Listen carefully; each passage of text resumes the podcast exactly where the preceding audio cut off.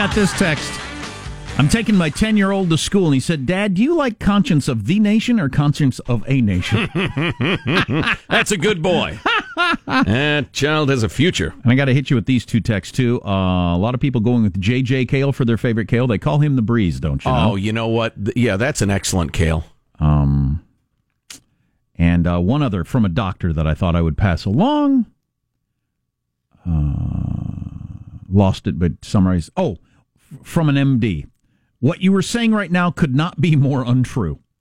So there you go. There's one doctor weighing in on what I was reading in the New York Times from other doctors. So Yeah. th- that such is the science of following that sort of stuff. I had a feeling as you were reading that that that sort of message was coming. Huh?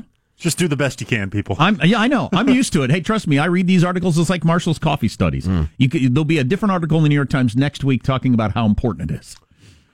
Well, Jens Erik Gould of the Knife Media, he is the editor in chief and co developer of that fine website, has finally complied with our request to be on the show. How was that for unnecessary spin and bias, Jens? Excellent. You're getting good at this. Thank you. Thank you very much. Uh, the Knife Media is a website dedicated to, well, why don't you, you co founded it, why don't you explain it? Sure. Well, we we uh, we rate news outlets for their level of objectivity or their level of bias, and so we analyze them and then show people a rating that can help them understand the quality of the information they're consuming. And you go after left, right, and center in a very balanced and uh, adult way, which I appreciate, and uh, well done. And that's why we wanted you to come on the show. We hope it, to do a regular thing. Now, I usually inspire people to leave the room or to quit drinking and find God. Uh, but uh, I understand our conversation last week actually inspired uh, you to write a piece about uh, subtle spin words. Can you talk about that a little bit?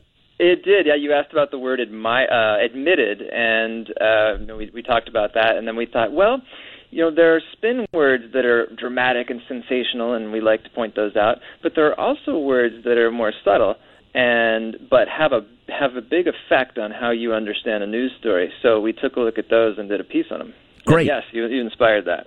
And we will have a link at armstrongandgetty.com uh, so you can, uh, you know, read about words like but, just, refuse, admit, etc. Yeah, I and was how they're used. I was watching the coverage yesterday of Corey Lewandowski, the campaign manager for Trump. He uh, he yelled at some of the Democrats in a, in a hearing, and he said, "I'm not answering your effing irrelevant questions," which is a hell of a thing to say.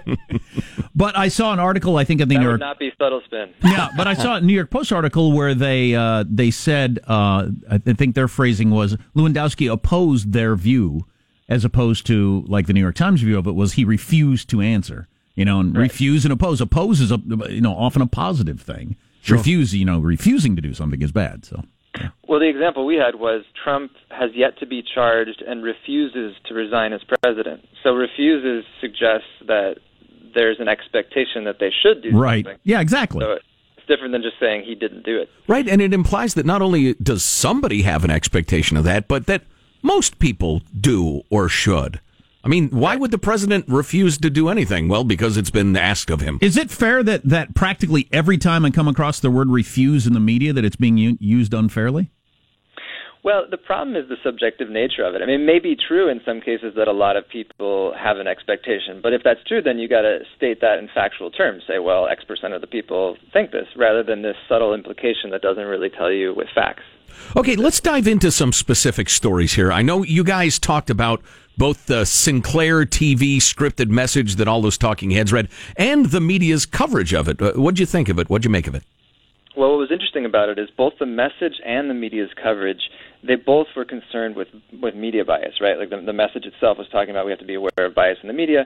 And then the coverage was saying, well, we have to be aware of Sinclair's message because it was biased. The ironic thing is that both of them were biased in themselves. So there was distortion. The message itself from Sinclair wasn't objective, and we, we break that down in our analysis. And then the way the media covered it, they assumed that it was pro-Trump, that it was there were certain assumptions that weren't backed up with with facts. So that was bias too. So you've got this irony where they're talking about we have to be aware of media bias, but they're being biased themselves. So it's counterproductive.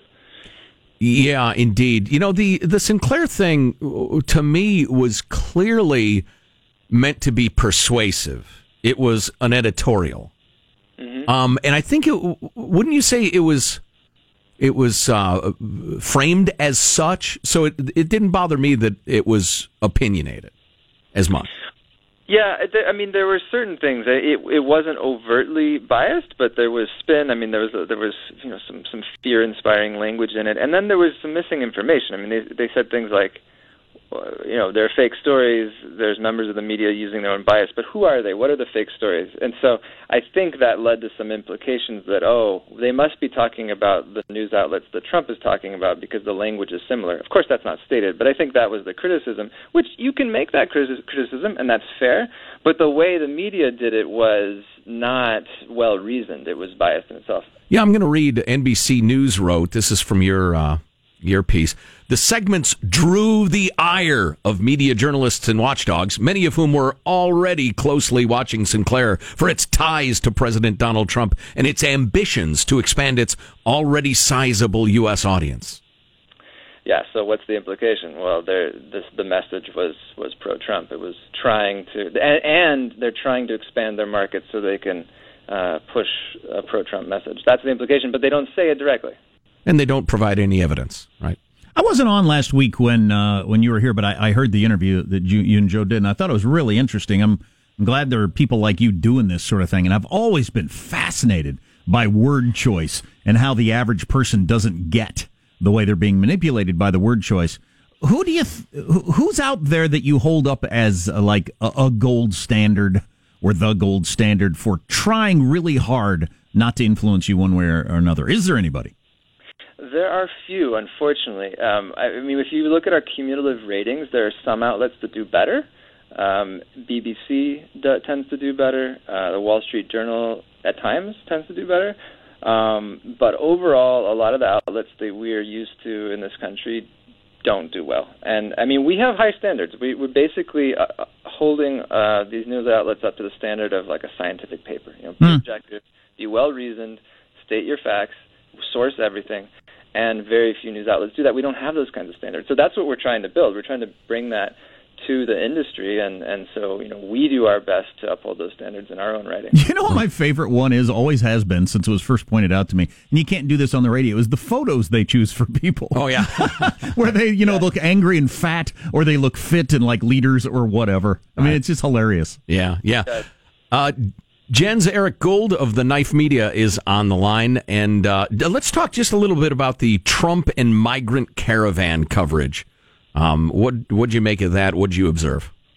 Well, the way the media reports on immigration a lot of times contributes to polarization. I mean, it's a polarized it's a polarizing issue, right? But the media contributes to that. So a lot of times you have one set of news outlets that you know pulls at our heartstrings to side with immigrants, and then you have another set that can distort the coverage to depict them as a threat, and you know, you know, we need to uh, we need to uh, strengthen the border.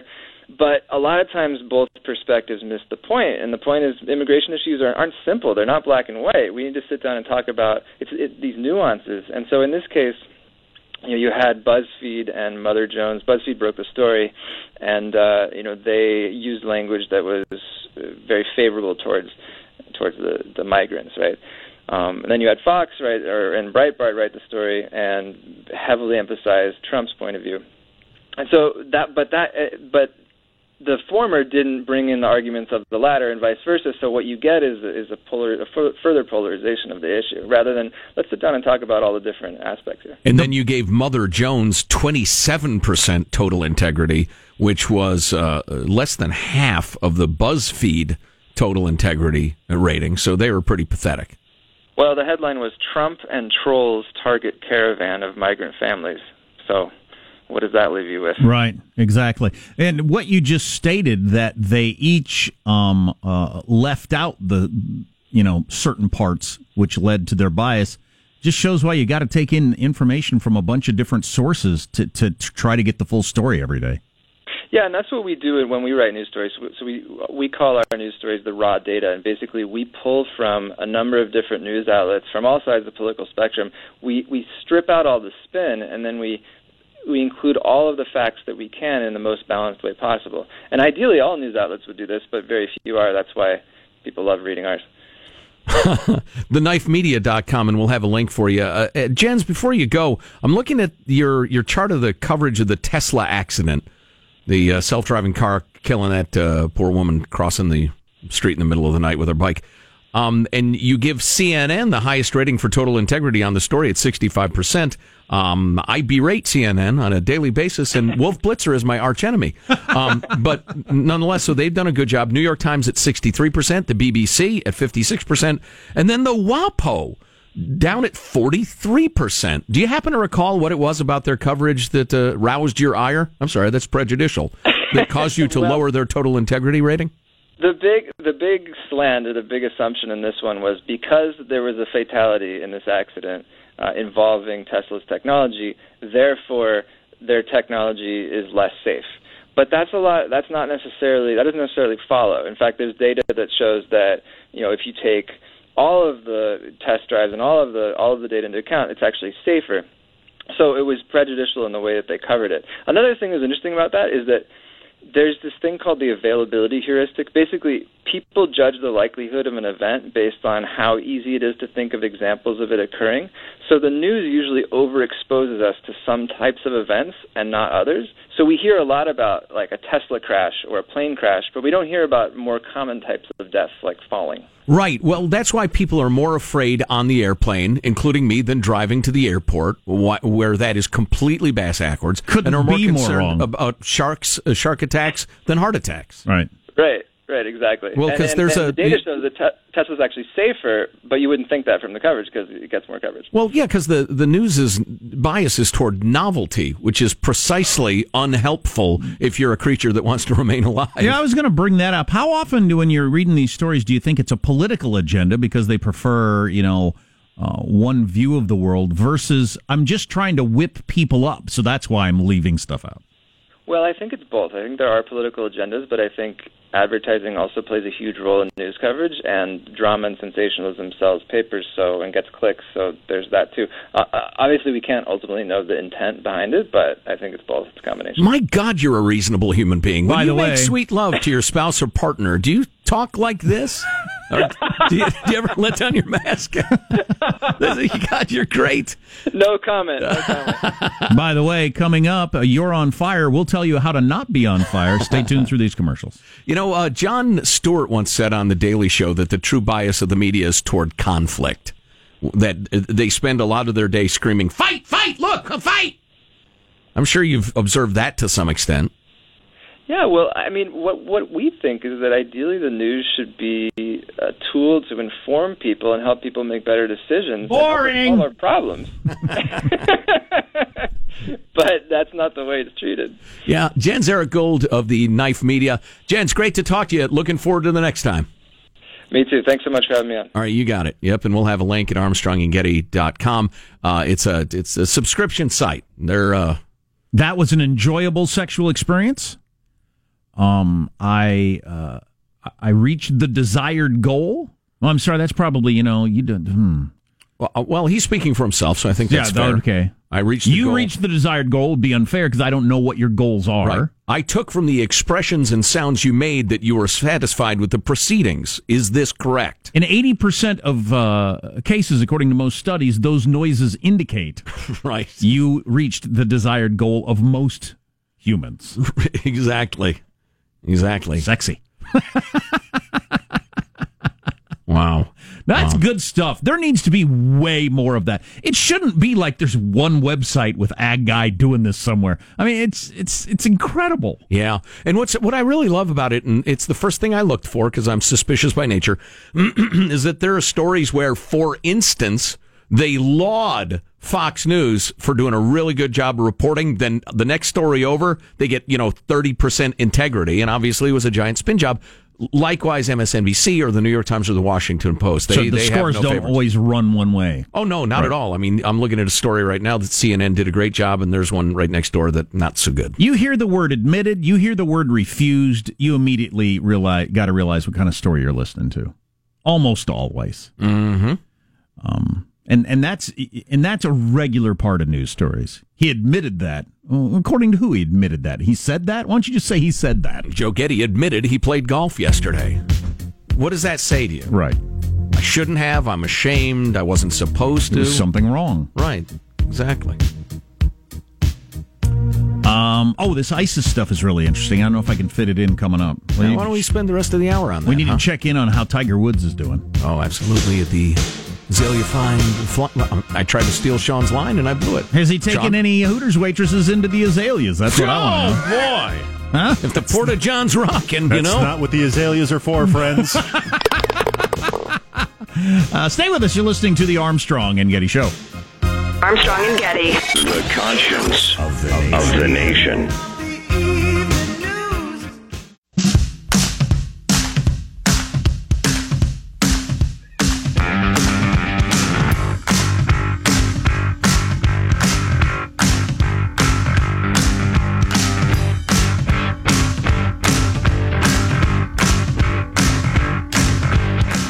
Armstrong and Getty Show.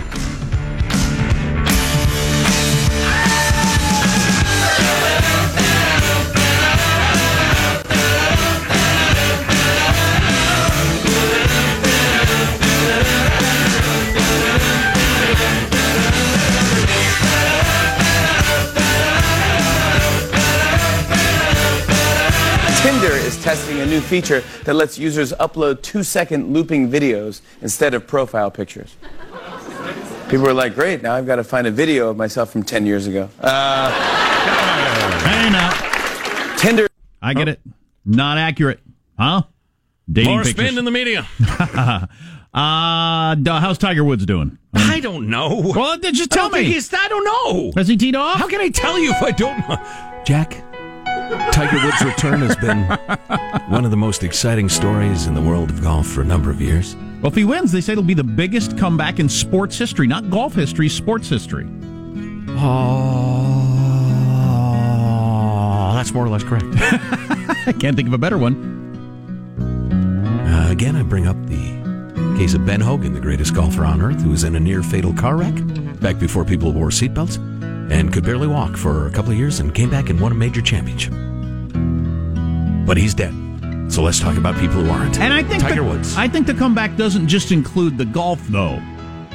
The Ben Hogan story you told. The laughing stock just so far down. How could you show your face in America again? couldn't to being, even finish a tournament. to being cheered by people. We, not only was he an object of mockery, physically he could bear he could not finish a golf tournament. Yeah, so physically he had that, and then just as a as a thing. I mean, if he's if he's coming up the the 18th on Sunday with a chance to win, people are going to be cheering like crazy. I'll be excited out of my mind, Sure, and I've rooted sure. against So him. that's the comeback I'm talking about, and I can't think of a, a bigger one than that. Jack Tiger is at one over par. Trails the leaders by I think it was seven strokes last time I looked. He'll mm-hmm. tee off at 10:27 Pacific Daylight Time. Oh no, the leaders are at four under now. He's just five back. He is officially lurking. He's closing the gap. Hasn't even teed off yet. Tiger is back. Tiger has closed the gap by two strokes just by being alive. Here at the Masters. Oh, that's tape. God, Tiger! Is that tape of his wife on that uh, Thanksgiving night? Oh wow! The best nine iron she ever hit. Uh, we got a text said, "Have this guy on every Friday." That's the plan. That is the plan, my friend. Kind of a, a news and review sort of what what have what was spun this week. yeah, he is remarkably reasonable," said this texter. He needs to reproduce. I would agree. Well, again, he's he, he may not because he acts that way during lovemaking. I'll get to this ISIS stuff coming up. So, as uh, the, the the good part of the world beat back ISIS, mostly the United States, um, uh, they left behind a treasure trove of of information, documents, and nobody had really looked at them except this reporter for the New York Times who went back to Iraq five times into Mosul and going through all these buildings. And ISIS had hidden them because they knew that they, they didn't want this information out. But he found it and has been pouring through it. And the way they uh, put together their caliphate is really damned interesting. I'll tell you one thing: the garbage got picked up and the roads were paved. Yeah, they were running a government. better doubt. than better than it, it had ever been for any of these people. Wow. And I've used up all of Marshall's time.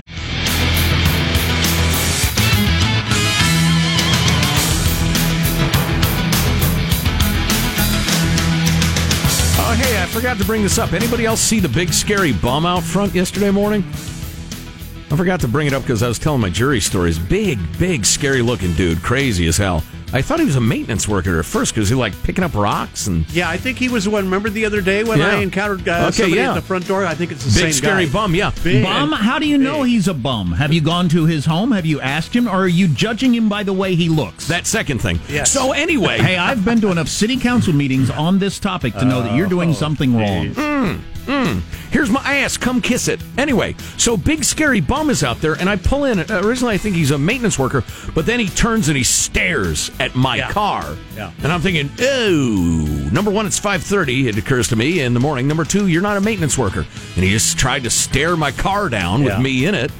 And finally, he started wandering away and kept looking over his shoulder and looking. I let him get across the parking lot. I finally get out of my car. I walk in, and he starts bellowing at me. And I wanted to yell back at him. Dude, don't be yelling at me. I gotta come here. They make me. Otherwise, I can't make my house payment, which is a pressure you wouldn't understand. I can tell you that there are people in politics and law enforcement Yeah. that think you being scared of him is a problem with you. A, a large, physically power, mentally ill man who is angry. Yes, I am somewhat concerned for my safety. Then You there's something. Then there's something wrong with you, Yeah. and uh, any attempt to do anything about that Well, would listen. be criminalizing homelessness. I don't have a magical unicorn to protect me like you people evidently do in your fantasy land. yeah.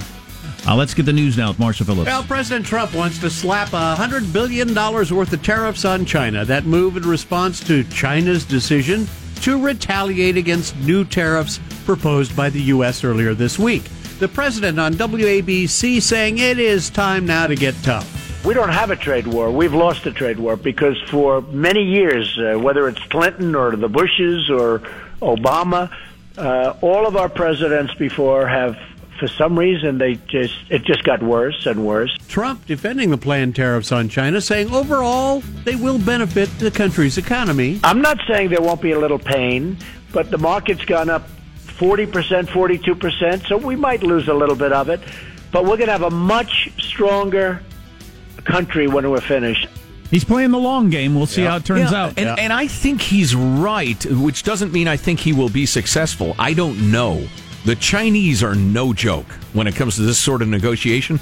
And, and they don't give a damn about political pressure in the way our leaders have to because they're a totalitarian regime. So this one will be interesting to follow. Yeah, China's saying it will counterattack with great strength if Trump goes ahead with the plans to raise those tariffs. On another matter, as far as borders, I, I, let me let me make one more point. I am certain to my bones that were Barack Obama doing this, the uh, you know the sirens of the left, the the great uh, talking heads and, and and tapping typewriters of the left, would be saying how fabulous this is that he's standing up for American workers and tearing down you know uh, uh, unequitable trade Right. agreements that that Bush and company passed. It. I'm absolutely certain of that. As far as border security goes, the president's now nailing down the number, saying he wants to send between two and four thousand National Guard members to the U.S.-Mexico border. So far, California's been hesitant to commit its Guard members, and Oregon's Governor Kate Brown says out front she'll refuse to send the National Guard troops from her state to the border. Brown says any order by the president to send those soldiers to the uh, southern border will be met with resistance. I do not want our Oregon National Guardsmen and women to be used as political pawns. This administration is governing via chaos and incompetence. It must stop. What's a Pons? So anyway, she is saying, no, we will not cooperate. And you're not just virtue signaling to Hispanic voters that you're on their side. And, and sh- did you say she's the uh, the, the uh, governor of Oregon? Yep. Your border is with California and Washington. I mean, in terms of north and south. What are you talking about? Why don't you do something about all the Canadians sneaking in? Virgin Galactic says it's finished a successful test flight of a passenger spaceship. The company said the Spaceship 2 flew about 85,000 feet above the Earth at nearly twice the speed of sound. Two pilots were in the ship that was airlifted by carrier jet about eight miles above the Mojave Desert. The test flight was the fastest and highest for the Virgin Galactic program, which is planning to take tourists and researchers to the edge of space in the not too distant future. And mixed martial arts fighter Conor McGregor is going to be in court today after going on a rampage at a press conference in New York. Abigora. TMZ's got video showing uh, McGregor chucking a dolly at a bus at the Barclays Center in Brooklyn yesterday, smashing the window. So I saw the video. Is uh, it's- you, Sean? You you're the, sh- the Conor McGregor expert. Was this a, a stunt, publicity stunt, or did he actually lose his mind? No, he he's arrested. He's going to get sued to oblivion. They had to cancel or reschedule two or three of the fights that were supposed to happen yeah, this but weekend. that's that's the result. Jack's asking about the intent, and uh, here's why: because I thought originally he was just trying to grow his brand. The whole "we're feuding, we can't wait to fight each other" thing. Right. I'm crazy, you can't continue. And he threw the dolly at the van, thinking, "Oh, this will be super dramatic." But he broke the glass, and now guys are half blinded and Yeah. seriously that was, injured. That, that was one of several things that he threw at the bus as it was leaving. Um, a little more backstory: he has not fought since he won the title back in I think 2015 in, in the UFC. They have. Uh, quote unquote, stripped him of his title. They were going to give it. They were going to award it to the winner of this fight coming up. Um, so possibly some posturing, and then he he just got too too far ahead of himself. But I don't think this was any sort of publicity stunt. Right? Sort you of think thing. he actually lost it? I think so. Wow. Yeah, the UFC, uh, UFC president uh, Dana White telling TMZ McGregor is in a ton of trouble. It's the most disgusting thing that has ever happened in the history of, of the company. You can imagine he's going to be sued beyond belief, and uh, this was a real bad career move for him. Guy's got deep pockets. yeah, but wow, shards of glass in guys' eyes and stuff like Yeah. that—that's insane. Really. That's a wrap, Metro News. I'm Marshall Phillips, the Armstrong and Getty Show, the conscience of the nation. Michael, ring the bell once again because school's in, suckers. Wow. I play. My kids really like uh, uh, MC Hammer, and they like Ice Ice Baby Vanilla Ice, and those were like edgy, dangerous, cool songs when I was a young man. You listen to them now; they're just so silly and stupid. They're they're embarrassing. They're like an after-school special. Yeah, they're embarrassing. Too legit. Too legit to quit. Hey, hey. Loved MC Hammer. I had MC Hammer oh. pants when I went to school. Awesome. That was good stuff. Awesome. I haven't gotten my chance to fully slander Cardi B, who's apparently the most int- uh, important in- entertainer in America, but we got to talk about ISIS. Got that. We got the ISIS stuff. We got a new king of cable news, who's the most watched host now. Stay tuned to the Armstrong and Getty Show. Armstrong and Getty. The conscience of the nation.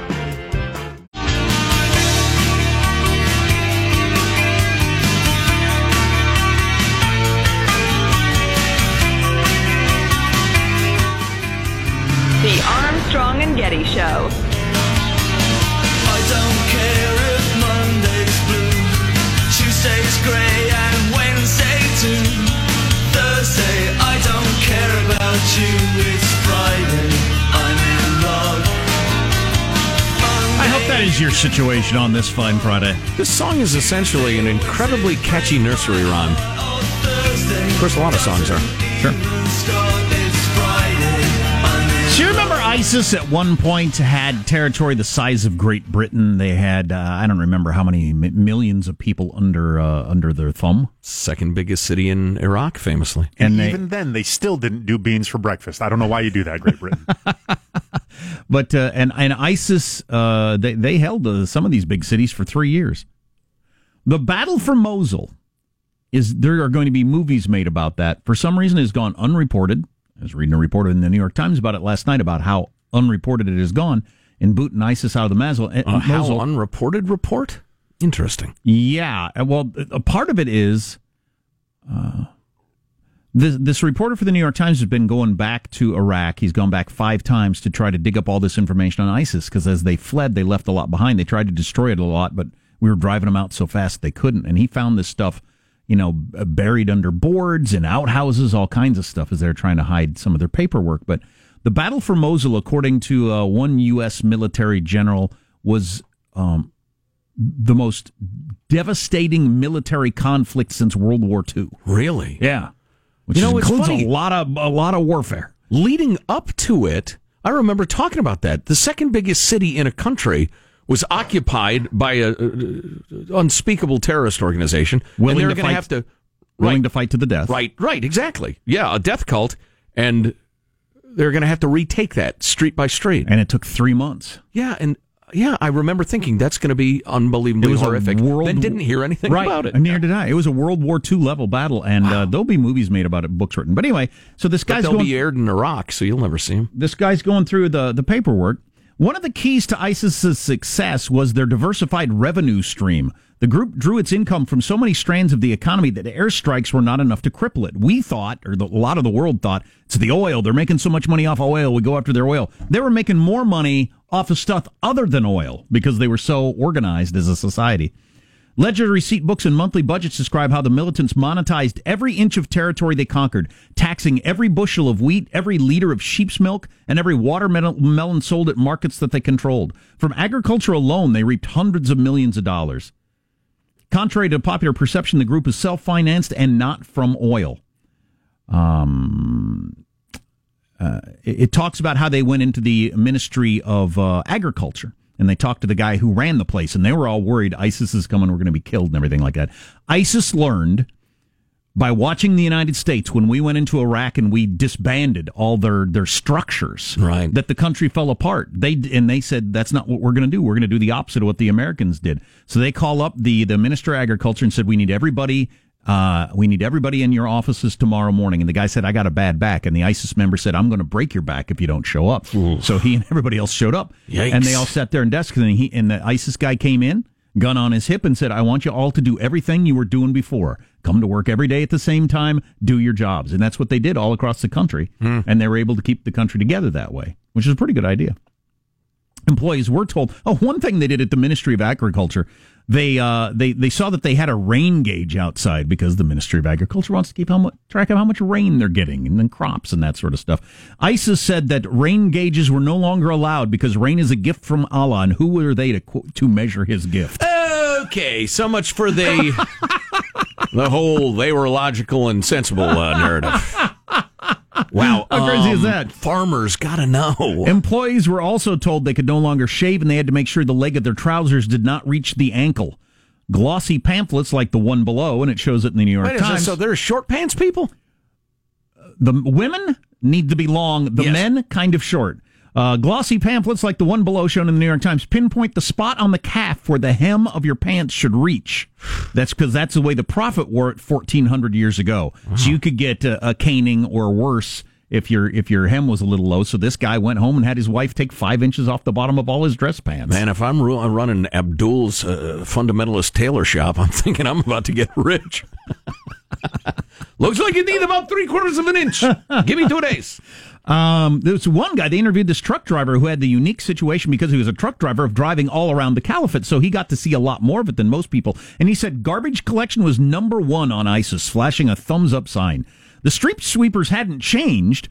What had was that the militants imposed a discipline that had been lacking on all the street sweepers in all the different cities. Ah, slacker government employees were afraid to slack. Yeah. They talked to Oh one- man, can we get that going in the say I don't know a couple of uh, western states, maybe maybe California, just for a little while. They talked to one garbage man manager. The only thing I could do during the time of government was rule was give a worker a one day suspension without pay or something.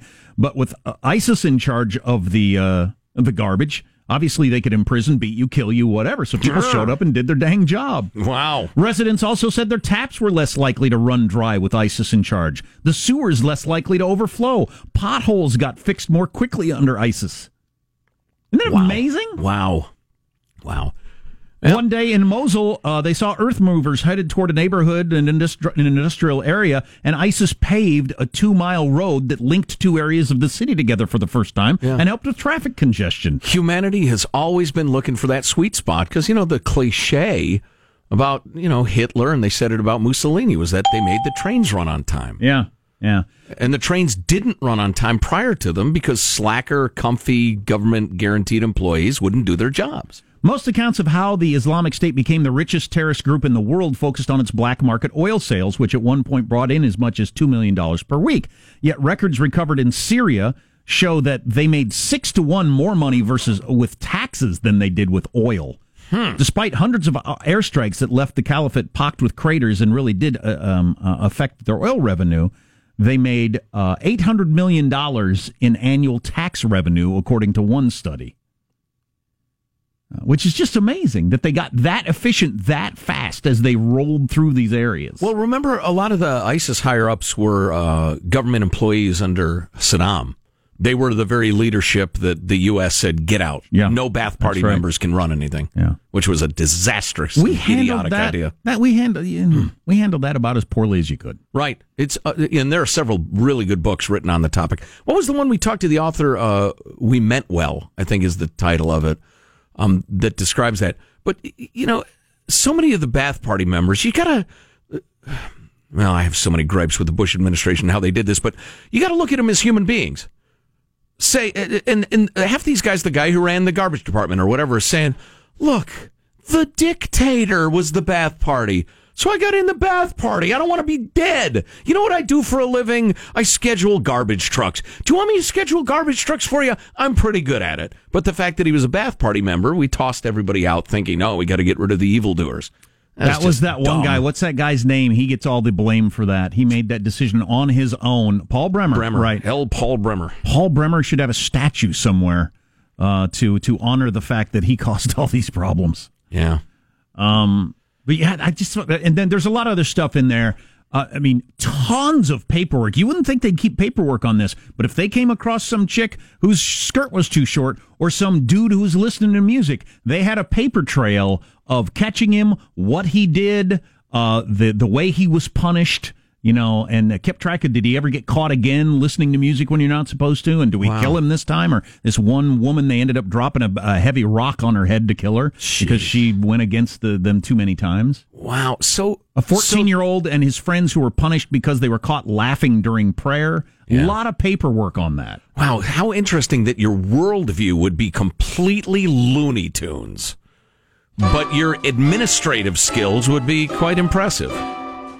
You just don't you don't think that that's the the way it goes, but that's the way it goes. They had a DMV. They issued driver's licenses and they had their own rules for that and collecting taxes and all the driving. Hey Jack, look at that. According to CBS News, Paul Bremer, who ran the Iraq occupation, is now a ski instructor. That sounds about right. If only he'd discovered that, I don't know, 20 years ago. Yeah. He's a ski instructor. That's about what he's qualified for. Wow. ISIS did it better than us when it came to that. And that's something they learned from our mistake and thought, we're going to let you pick up the garbage. A little hurtful. You got to get your pants cut shorter. You're listening to the Armstrong and Getty Show.